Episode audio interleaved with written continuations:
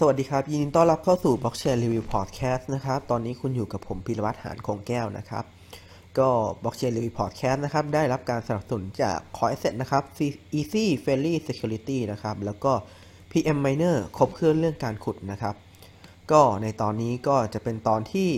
3 แล้วนะครับ ก็ในตอนที่แล้วเนี่ยผมจะเล่าไปถึงเรื่องเออเงินดิจิตอลนะครับในอดีตว่าเออมันจะมีเหตุผลว่า ทำไมมันไม่ถึงไม่เคยมีเงินดิจิตอลตัวไหนเลย ที่ประสบความสำเร็จนะครับ ก่อนที่จะมาถึงในยุคขของ Bitcoin ก็มันก็จะมีเหตุผล 1 2 3 4 ถ้าใครยังไม่ได้ฟังก็ลองกลับไปฟังได้นะครับ ก็สำหรับตอนนี้ก็เราจะยังไม่เล่าถึง Bitcoin นะครับ แต่ว่าเราจะเล่าถึงกลุ่มคนกลุ่มหนึ่งครับ ที่เขามีอุดมการณ์อย่างหนึ่งนะครับ ซึ่งอุดมการณ์นี้เป็นต้นกำเนิดเป็นจุดกำเนิดแนวคิดของ Bitcoin ขึ้นมาครับ โดยคนกลุ่มนี้ชื่อว่า Cypherpunk ครับ โดยคนกลุ่มนี้เนี่ยเขามีความคิดประมาณว่า เมื่อโลกเรามีอินเทอร์เน็ต ข้อมูลส่วนตัวทุกอย่างนะครับ ที่อยู่ไปอยู่บนอินเทอร์เน็ตที่เป็นข้อมูลดิจิตอลแล้วเนี่ย เออเราเนี่ยควรจะควบคุมด้วยตัวเราเอง ถ้าเกิดใครงงเนี่ย ผมจะอธิบายนิดนึงครับว่าปกติเวลาทุกวันเนี่ย เวลาไปหาเราไปหาหมอหรือว่าเราไปใช้บริการทางรัฐนะครับ รัฐเนี่ยหรือธนาคารหรือแม้แต่โรงพยาบาลเนี่ยจะเก็บข้อมูลส่วนตัวของเราไว้ ซึ่งตรงนี้เนี่ยเออมันคนกลุ่มนี้เขารู้สึกประมาณว่า พอธนาคารรัฐบาลหรือโรงพยาบาลเนี่ยเก็บข้อมูลพวกของเขาไว้เขารู้สึกว่าไม่ปลอดภัยเขารู้สึกว่าเออรัฐบาลอาจจะเอาไปทำอะไรที่เขาไม่ชอบก็ได้นะครับ และนี่เป็นแนวคิดคร่าวๆของเขานะครับ ก็เดี๋ยววันนี้ผมจะมาเล่าถึงคนกลุ่มนี้แหละ ว่าเป็นมายังไง เพราะว่าถ้าเกิดใครรู้จักบิตคอยนะครับ เคยได้ยินเรื่องบิตคอยมาบ้าง จะรู้ว่าเวลาที่เราใช้งานบิตคอยเนี่ย เราไม่จำเป็นต้องใส่ข้อมูลส่วนตัวใดทั้งสิ้น ไม่ว่าจะเป็นชื่อเบอร์โทรศัพท์ที่อยู่ ไม่ต้องใช้เลยนะครับ ในการเปิดบัญชีบิตคอยหรือพูดง่ายๆคือเหมือนกับว่า คุณสามารถใช้บิตคอยโดยที่ไม่มีใครรู้นะครับว่าคุณเป็นใคร ถ้าเกิดคุณไม่ได้ไปบอกเขานะครับ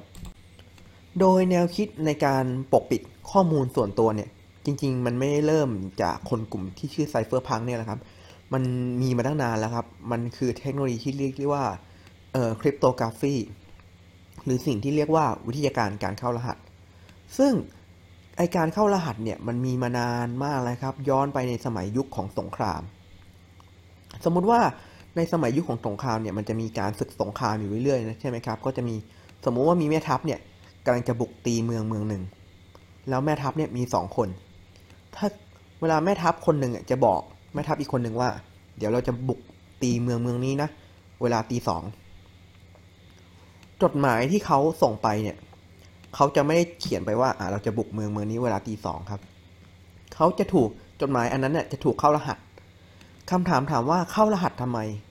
เพราะว่าถ้าเกิดสมมุติว่าแมสเซจเนี่ยถูกเออ ไฮแจ็คระหว่างทาง หรือพูดง่ายๆคือมีศัตรูมาจับ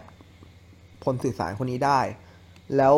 จะได้ไม่รู้ว่าเออข้อความข้างในเป็นอะไรนะครับ ซึ่งเทคโนโลยีการเข้ารหัสก็สมมุติผมจะส่งข้อความคำว่า hello ไปหาคุณ ผมก็จะชิปตัวอักษรไปหนึ่งตัวนะครับ จาก hello นะครับตัวตัว h ก็จะกลายเป็น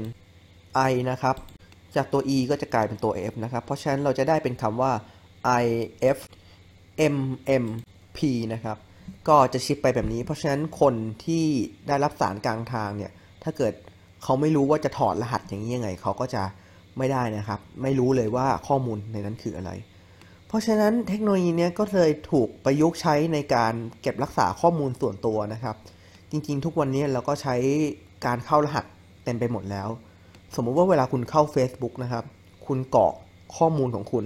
คุณกรอกชื่อของคุณกับ password ของคุณไปเนี่ย จริงๆ Facebook ไม่รู้นะครับว่าpassword ของคุณคืออะไร เพราะว่ามันเอาไปถูกเข้ารหัสครับ เอ่อ user ของคุณกับ password ของคุณจะถูกเข้ารหัส พอเข้ารหัสเสร็จแล้ว Facebook ก็จะดูจากรหัสตรงนั้นว่ามันถูกหรือไม่ถูกนะครับ แต่ Facebook จะไม่รู้ว่ารหัสผ่านของเขาคืออะไรอ่าครับงั้นเดี๋ยวผมจะกลับมาที่กลุ่ม Cypherpunk ก่อน ในตอนที่แล้วนะครับผมจะเล่าถึง David Chaum นะครับกับ DigiCash ซึ่ง DigiCash เนี่ยผมจะพูดได้ว่ามันเป็นแรงบันดาลใจให้เกิดกลุ่มกลุ่มนี้ก็ได้นะครับ โดยกลุ่มกลุ่มนี้เนี่ย Cypherpunk เนี่ยคำว่า Cypher ก็มาจาก cipher ที่แปลว่าการเข้ารหัสส่วนพังก็คือกลุ่มเด็กวัยรุ่นนะครับ โดยกลุ่มนี้เนี่ยเริ่มต้นประมาณในปี 1992 นะครับ ก็เป็นปีที่ผมเกิดพอดีนะครับ โดยตอนแรกเนี่ยมีสมาชิกแค่ 3 คนครับ มีชื่อคนที่ชื่อว่า Eric Hughes Timothy แล้วก็จอห์นกิลมอร์นะครับเขาตั้งกลุ่มเล็กๆ ขึ้นมากลุ่มหนึ่งที่ชื่อว่าไซเบอร์ฟังนะครับ แล้วเขาก็สร้าง mailing list สำหรับคนที่อาจจะงงนิดนึงนะครับ mailing list นี่คือเหมือนกับว่าคล้ายๆกับกลุ่มที่พูดคุยกันทางอีเมลนะครับ เดี๋ยวนี้เราคงจะเล่นแชทกันเต็มไปหมดแล้ว แต่ก็คล้ายๆกับเราตั้งกลุ่มไลน์ขึ้นมากลุ่มหนึ่งนะครับ แต่ว่าใช้อีเมลนะครับ ซึ่งคนกลุ่มๆนี้เนี่ยเขาก็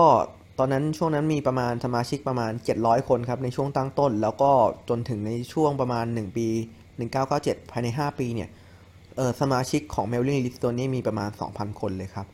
ก็ทีนี้เนี่ยเออผมจะพูดนิดนึงว่าคนกลุ่มนี้เป็นคนที่มีแนวคิดเสรีนิยมนิดนึงครับ แล้วก็ประเด็นที่เขาพูดใน mailing list นี้เนี่ยมันจะมีอะไร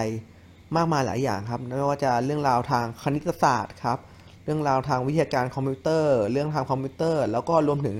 ศาสตร์แห่งการเข้ารหัสหรือ cryptography ด้วยนะครับ แล้วก็อาจจะพูดถึงปรัชญาความเห็นทางการเมืองเขาชอบอะไรไม่ชอบอะไร ซึ่งตรงนี้เองแหละ ตรงนี้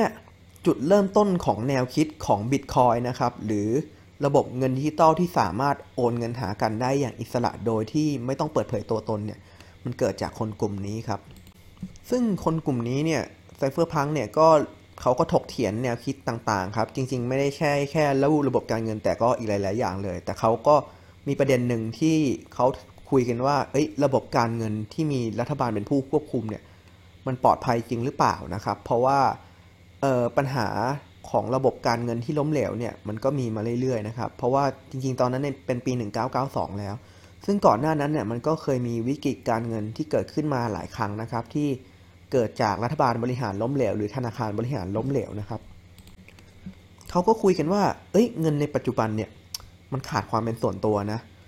แล้วเราจะทำยังไงดีล่ะ ถ้าเกิดเงินขาดความเป็นส่วนตัวนี้ ถ้าเกิดเราสร้างระบบการเงินหนึ่งขึ้นมาที่ไม่อ้างกินกับรัฐบาลเนี่ย เราจะใช้อะไรมาปกปิดข้อมูลส่วนตัวของเรานะครับ ซึ่งเทคโนโลยีนั้นที่เขานำมาใช้นั่นก็คือ cryptography หรือศาสตร์แห่งการเข้ารหัสเองนะครับ ซึ่งเขาคิดว่า ถ้าเราเอา cryptography เนี่ยมาใช้เราจะทำให้รูปแบบระบบการเงินเนี่ยเป็นของคนธรรมดาทั่วไปมากกว่าที่จะเป็นของรัฐบาลมากขึ้นนะครับ ก็แล้ว Cypherpunk เนี่ยก็จะมีเงินดิจิตอลมากมายหลายชนิดเลยที่เขาที่สมาชิกแต่ละคนเนี่ยสร้างออกมานะครับ เดี๋ยวจะเล่าให้ฟังทีหลังนะครับอ่าแต่ทีนี้ผมจะเล่าถึงอุดมการของเขาก่อนนะครับ อุดมการของกลุ่มไซเฟอร์พังเนี่ยภาษาอังกฤษก็คือ Cypherpunk Manifesto นะครับ ซึ่งอุดมการณ์เนี่ยถูกเขียนโดย e r i c u นะครับ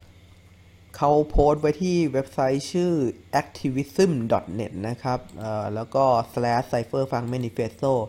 จริงๆ เขาเขียนไว้ยาวมากเลยนะครับ เขาเขียนในวันที่ 9 มีนาคมปี 1993 แต่ผมจะยกแค่ส่วนส่วนหนึ่งที่เป็นใจความสำคัญนะครับ มาเล่าให้ฟังนะครับ ก็อุดมการณ์ของไซเฟอร์พังนะครับ เขาพูดว่า ความเป็นส่วนตัวนั้นเป็นเรื่องที่สำคัญมากสำหรับสังคมในยุคอิเล็กทรอนิกส์ พวกเราไม่สามารถคาดหวังให้รัฐบาลหรือหน่วยงานใด ๆ มาดูแลเราได้ พวกเราจะต้องปกป้องความเป็นส่วนตัวของเราเอง โดยกลุ่ม Cypherpunk จะเขียนซอฟต์แวร์ที่สามารถปกป้องความเป็นส่วนตัวของเรา และพวกเราจะสร้างมันขึ้นมา และนี่ก็เป็นอุดมการณ์ของเขาครับ ฟังดูเป็นไงบ้างครับ อาจจะฟังดูแบบ เออเป็นคนเสรีนิยมนิดนึงคล้าย ๆ กับ เหมือนพวกคณะปฏิวัตินิดนึง พวกที่ไม่พอใจรัฐบาลนะครับ ไม่อยากให้ใครมายุ่มย่ามเนี่ย ซึ่ง Cypherpunk เนี่ยก็ในช่วงหนึ่งก็ก็ค่อนข้างมีชื่อเสียงนะครับ เพราะว่าในปี 1992 ตอนที่เขาประกาศอุดมการณ์นี้ขึ้นมาเนี่ยก็มีคนให้ความสนใจพอสมควรนะครับ โดยเขาถูกนำโดยที่อุดมการณ์ของ Cypherpunk เนี่ยถูกนำไปตีพิมพ์ครั้งแรกนะครับ จะเรียกว่าตีพิมพ์ใช่ครับ สมัยนั้นเป็นตีพิมพ์จะไม่ใช่เหมือนกับ โพสต์อินเทอร์เน็ตในทุกวันนี้นะครับ โดยนิตยสาร Wired นะครับ โดยนิตยสาร Y เนี่ยเป็นนิตยสารเป็น magazine ของอเมริกันครับที่จะพูดถึงเกี่ยวกับเทคโนโลยี วัฒนธรรม แล้วก็เศรษฐศาสตร์รวมถึงไปถึงการเมืองด้วยนะครับ โดยเขาลงบทความในนิตยสารในปี 1993 นะครับ เกี่ยวกับข้อมเกี่ยวกับข้อมูลเกี่ยวกับกลุ่ม Cypherpunk เนี่ย โดยพาดหัวข้อว่า Crypto Rebel ครับ หรือว่านักปฏิวัติ ทางการเข้ารหัสครับ โดยหน้าปกเนี่ยก็จะเป็นรูปของคนใส่หน้ากากนะครับ แล้วก็เขียนเลยว่า rebel with cause วงเล็บ your privacy ก็คือเหมือนกับว่าการปฏิวัติความเป็นส่วนตัวของคุณนะครับ โดยบทความนี้เนี่ยถูกเขียนโดยสตีเวนเลวีนะครับ สตีเวนเลวีก็เป็นเหมือนกับว่านักข่าวคนหนึ่งนะครับ แล้วก็เป็น นักสื่อสารมวลชนนะครับ ปัจจุบันก็ยังมีชีวิตอยู่นะครับ อายุ 67 แล้วนะครับ ซึ่งคนนี้เนี่ยเขาก็จะเป็นคนที่เขียนบทความเกี่ยวกับเทคโนโลยีอินเทอร์เน็ต แล้วก็พวก Security ต่างๆนะครับ โดยเนื้อหาของบทความนี้เนี่ยก็กล่าวไว้ดังนี้นะครับเขาโดย Steven เนี่ยเขียนไว้ว่า กลุ่ม Cypherpunk นั้นคาดหวังถึงโลกที่ข้อมูลของคนทุกคน ไม่ว่าจะเป็นความคิดเห็น ข้อมูลส่วนตัวทางการแพทย์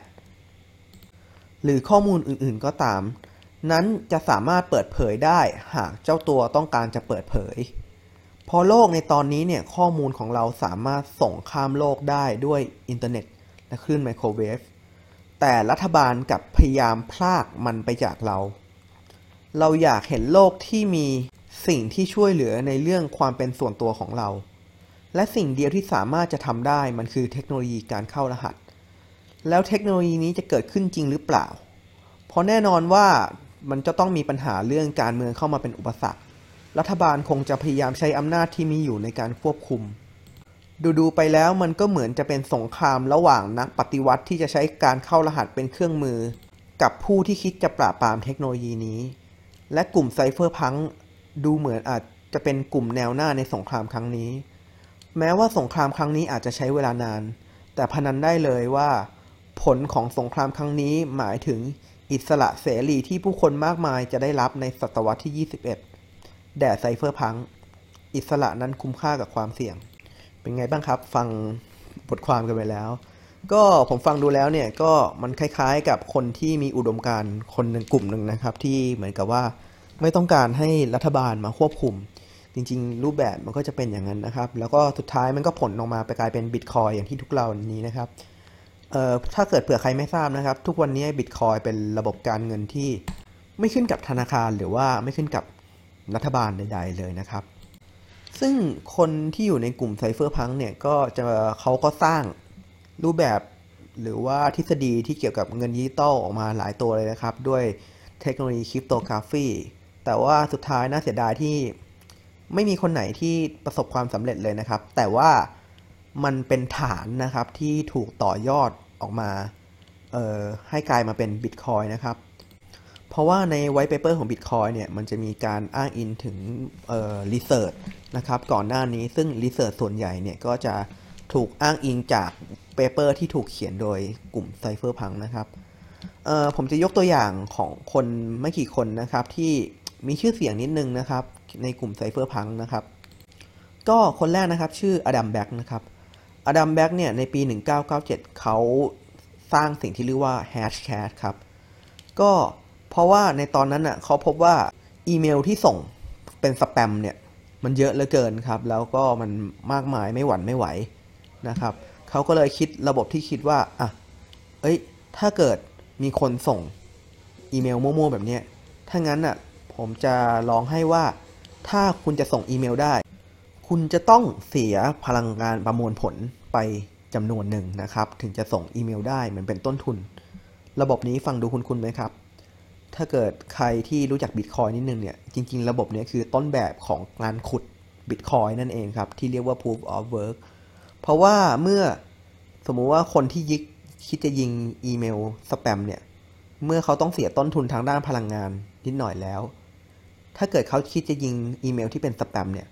เขาจะต้องมีต้นทุนที่เขาเสียไปมากขึ้นครับ แล้วก็คนที่คิดจะยิงเนี่ยจะน้อยลง แล้วก็หลักการนี้ก็ถูกเอามาใช้ในบิตคอยเช่นกันนะครับ แล้วก็คนที่สองนะครับชื่อเอ่อผมไม่แน่ใจว่าผมอ่านถูกไหมครับ เพราะว่าเป็นชื่อเป็นภาษาจีนเขาชื่อเวยไตนะครับ ในปี 1998 นะครับ เขาได้ส่งงานวิจัยชื่อ B Bunny นะครับ เข้าไปในกลุ่ม Cypherpunk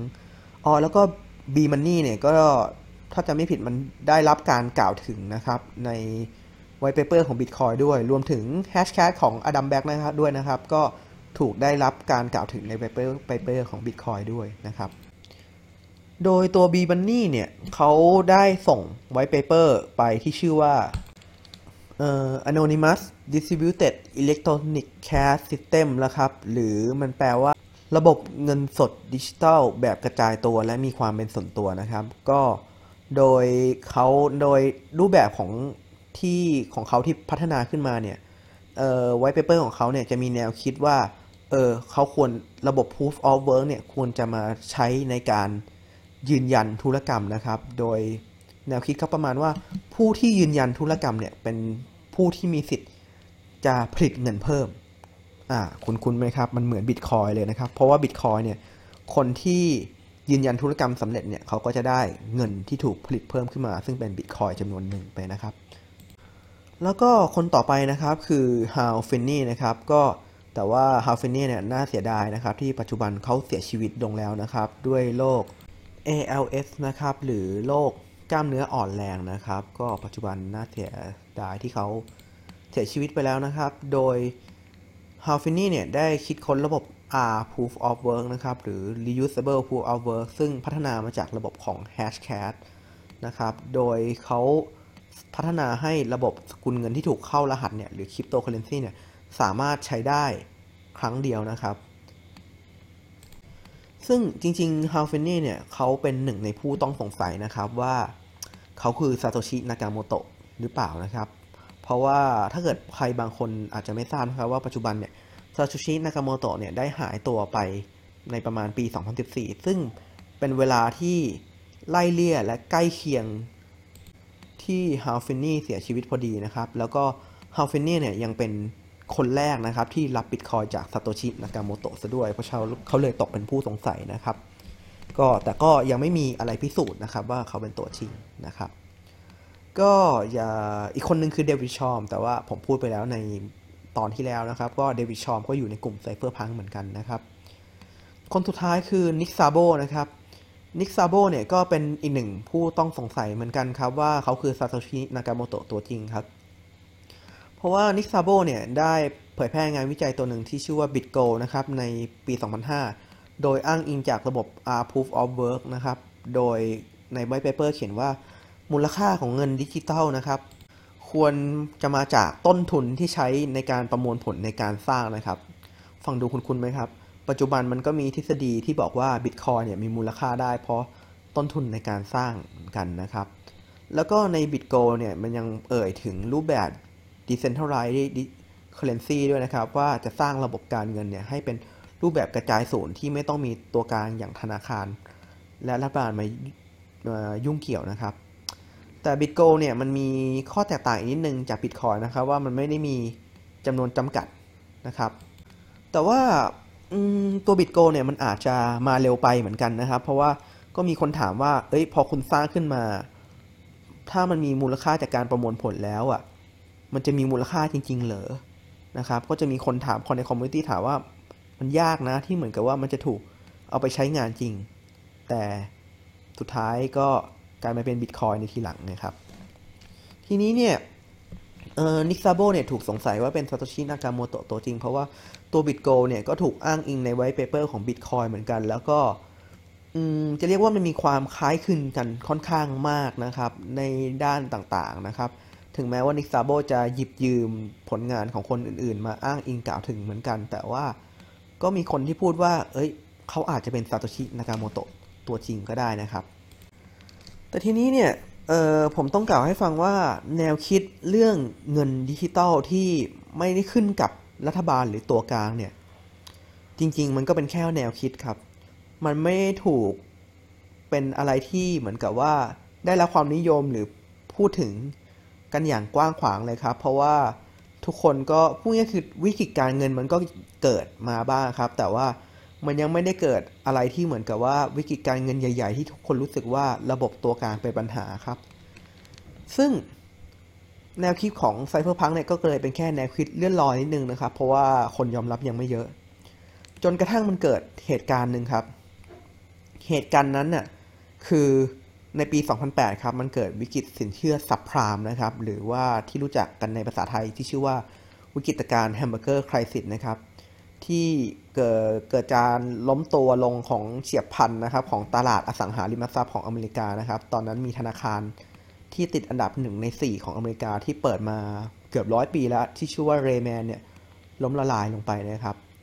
ส่งผลทำให้สถาบันการเงินทั่วโลกมากมายนะครับ ได้รับความเสียหายกว่ามูลค่ากว่า 1.4 ล้านล้านดอลลาร์นะครับ แล้วก็เศรษฐกิจทั่วโลกถดถอยนะครับ ธนาคารมากมายต่าง พยายามกระตุ้นเศรษฐกิจด้วยการอัดฉีดเงินเข้าระบบ แล้วก็ผลิตเงินเพิ่มใหม่นะครับ แล้วก็ผักภาระหนี้ให้กับประชาชน ซึ่งจริง ๆ ตรงนี้เนี่ยจริง ๆ ผม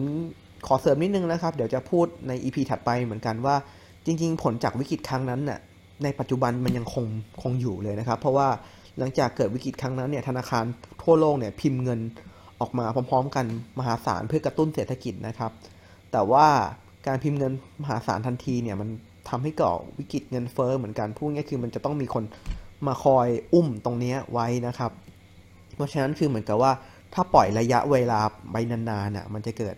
บับเบิลที่ใหญ่มากนะครับ ก็เลยในช่วงนี้เนี่ยก็เลยมีมาตรการที่ชื่อว่า QE&Y นะครับ ซึ่งเหมือนกับว่า Fed หรือธนาคารกลางของสหรัฐเนี่ยพยายามดึงเงินมาทำลายนะครับ เพื่อไม่ให้เกิดเหตุการณ์ฟองสบู่ครับ ก็ กลับมาที่สัพพามนิดนึงนะครับ ก็สัพพามเนี่ยหลังจากเกิดขึ้นแล้วเนี่ยก็เกิดวิกฤตเศรษฐกิจมากมายเลย เพราะว่าเหมือนกับรัฐบาลบริหารล้มเหลวนะครับ เดี๋ยวในตอนถัดไปผมจะเล่าถึงวิกฤตสัพพามลึกๆอีกทีหนึ่งทีนี้เนี่ยพอวิกฤตการล้มเหลวเนี่ยกลุ่ม mailing list ของไซเฟอร์พังเนี่ยก็กลับมาคล้ายๆ กับโด่งดังอีกครั้งหนึ่ง เขาก็กลับมาพูดถึงกันว่า จริง ๆ แล้วอะ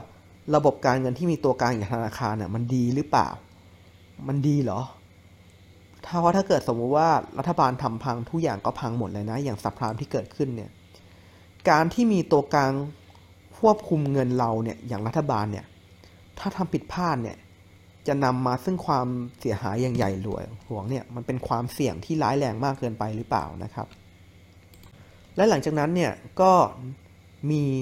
คนคนหนึ่งครับ ที่ชื่อว่าซาโตชิ นากาโมโตะนะครับ เขาก็พิมพ์เข้ามาใน mailing list นี้ว่า ผมกำลังสร้างระบบการเงินที่กระจายตัวและไม่ขึ้นกับตัวกลางใด ๆ ครับ และในวันที่ 31 ตุลาคม ปี 2008 นะครับ หลังจากวิกฤต subprime ไปสักพักหนึ่งนะครับ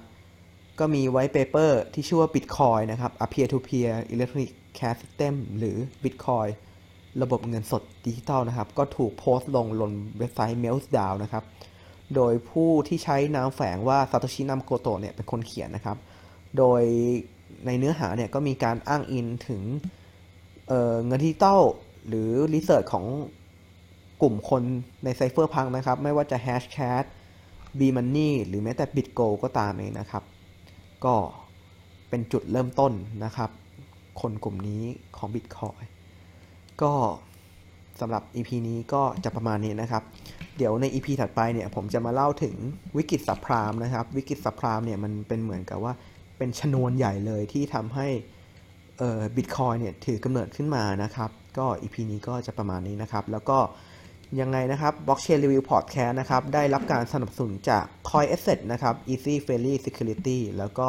PM Miner นะครับ ครบเครื่องเรื่องการขุดครับ แล้วก็กลับมาพบกันใหม่ในตอนหน้านะครับ สวัสดีครับ